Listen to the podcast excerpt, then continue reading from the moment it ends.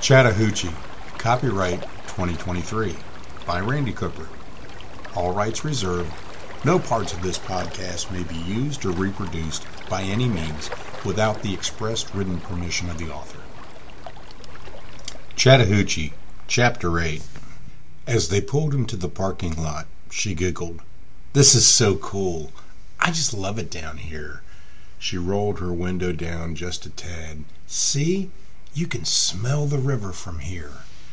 Her door opened, and she took the hand extended to her and got out.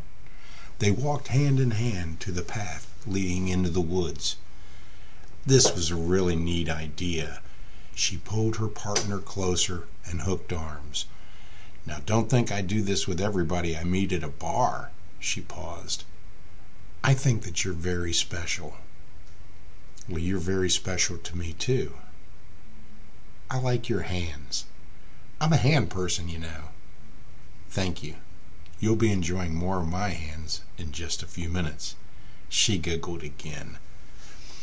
You've been quiet the last few minutes. You okay? Yes, I'm fine. I Just have a lot of things on my mind right now. I don't want us to get lost as I'm concentrating on staying on the path. I picked out a very special place for us. I hope you like it. As long as I'm with you, I'm sure it'll be wonderful. I was thinking of you when I picked this place. Really? That is so sweet. They come to the end of the path, and there was a small clearing overlooking the river. There was a bend in the river such that the moonlight reflected over the water. I am so impressed. This is absolutely beautiful and romantic. The two locked in an embrace and began to kiss. I brought a blanket for us. Removing it from a large plastic satchel, her partner spread the blanket on the ground. She began to sit down, pulling on the hand of her partner, but was pulled up instead. I want us to get naked first, completely naked. Sure, okay. She shrugged and started to undress and smiled coyly as if opening a present. You look great. So do you. They were totally naked now, standing in their bare feet on the blanket.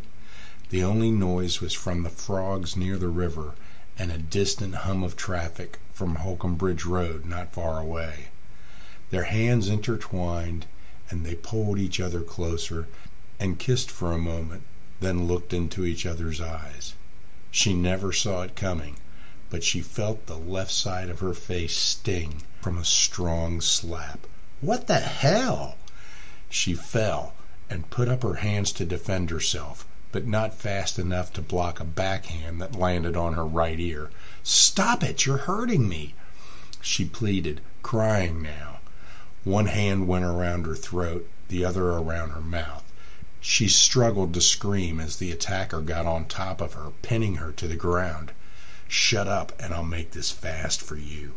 At that moment she thought she was going to be raped, and was wondering why take by force what was being willingly offered, or if maybe all this was some sick S&M thing.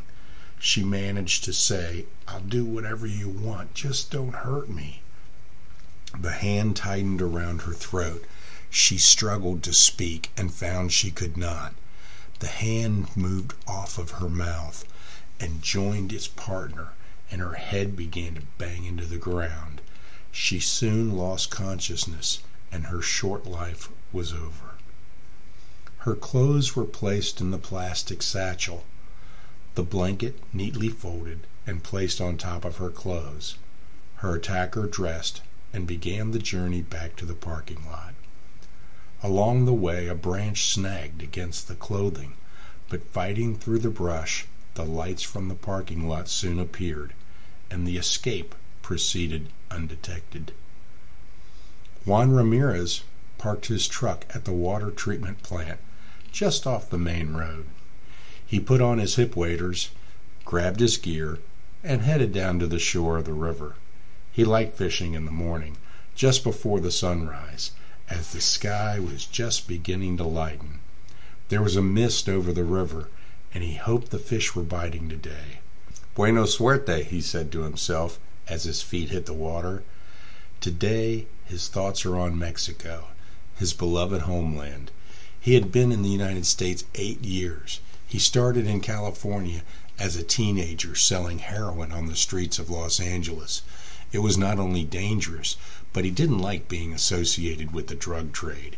He would never admit to his family what he did those first couple of years, but he sent money home faithfully and also scrimped and saved to put money away for a better life. His opportunity came when he received a letter from his madre that his tio had a construction job available in Atlanta. With his savings, he was able to purchase a bus ticket for the trip and pay for his own room in a house with a Mexican family that were friends of his uncle. Since then, he has grown in responsibility and is now the foreman of his own framing crew. He still finds the United States intimidating, and there are many things he doesn't like here, but he rationalizes his sacrifice as an investment in his future. It's still a little scary for him to be here and not know the language that well, but he tries to learn in spite of working long hours.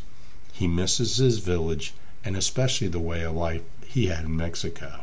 He works his way up to the shore, but as the sun is beginning to rise, he realizes his fun is over for the day. Although it's Saturday, he'll pick up his crew and go to the job site for a full day's work. He scrambles up the bank and sees her, Madre de Dios, and falls on his knees, crossing himself. Tyra and I met in the parking lot of the Parsippany Arts Center where Holcomb Bridge Road crosses the Chattahoochee River. We exchanged muffled good mornings because we realized there was nothing good about finding another body. I knew when I was told of the location that this was the work of the same person. We followed the trail to a small clearing and saw her lying on the ground. She was laying on her side, as if she was asleep. Her eyes were open, and even before I noticed the bruises on her neck, I saw her eyes evidence of asphyxiation. Lord Jesus, help me, I blurted out. I didn't even realize I had verbalized that thought when Tyra looked over at me and added, May He help us all. It was then I realized I would have another grieving father on my hands, that my responsibility would be to rip his guts out and tell him that his baby girl had been murdered and left like a piece of trash in the woods. We had a uniform who speaks Spanish, and he helped each of us to take turns interviewing a fisherman who discovered the body. He was scared shitless about being deported, and I assured him that his bravery would not be rewarded by turning him into immigration. I tried to imagine how his peaceful morning serenity was shattered by his find. A tarp had been erected over the body, tied into the trees, to prevent the news helicopters from capturing this horrible scene and displaying the carnage live on Saturday morning television. I knelt down at the body, and it was like a lightning bolt was shot through me when I heard her voice. Craig, help me, Craig. I stumbled back and lost my footing. My eyes began to tear up. Tyra looked at me shaken and tried to jar me back into reality. Let's recap and see what we know. Similar location. Right. He's marking the river as his territory. Same victim, young white female, early 20s, attractive. Of course, a woman has to say that. Yes, attractive. No evidence of any attempt made to conceal the body. This could either be escalation, or he got nervous, or he didn't feel like going swimming again. He took her clothes off again, Craig. Every stitch. But again, no outward signs of sexual assault. No effort made to pose the body. It's like he killed her and just dropped her. This one's blonde. Either our next one is going to be redhead or he's not showing a preference for hair color. Tyra, that looks like a handprint on her left cheek, and there's blood coming out of her right ear. He didn't choke her right away. He hit her a few times first. In my mind, this was inconsistent with our first victim, where there was no such evidence. I then considered the possibility of this being domestic violence, and maybe this could have just been a body dump. As an investigator, you have to look at all things that both prove and disprove any theory. I could see Tyra's brain clicking with mine. As much as I would like to believe this is a separate, isolated incident, I see his signature. The signature she's referring to is the telltale signs the killer consciously or unconsciously displays his victim as something he did. This is like an artist signing his masterpiece. Deep inside our humanity is an unquenchable thirst for recognition. He wants the world to know that this is his. Human beings are not far removed from our forefathers. We are territorial animals.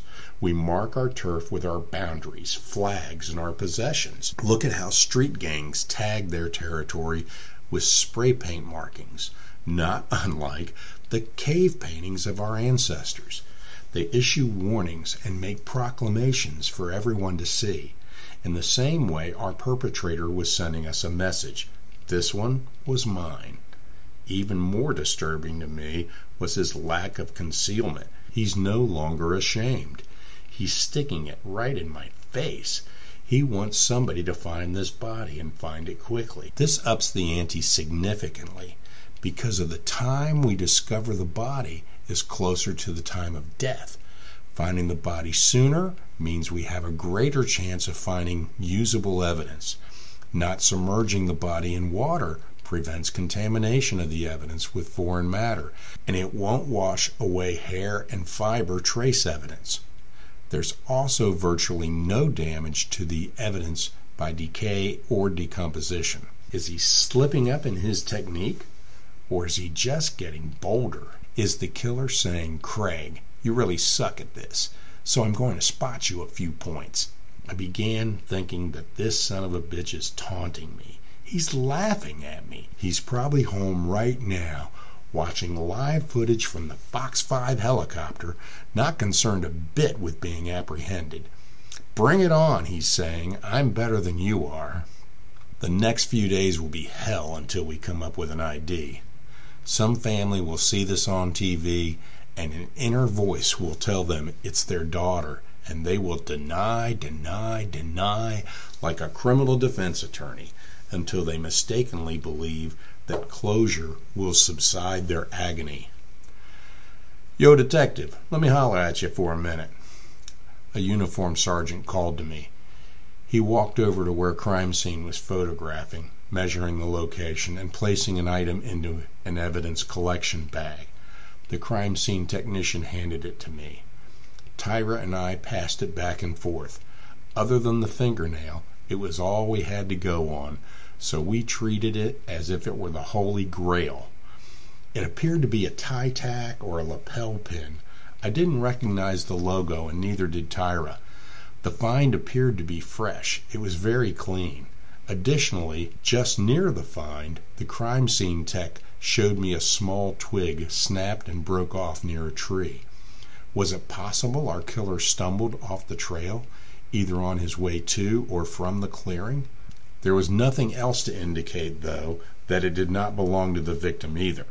In any case, we had something to go on until we got an ID and could start interviewing.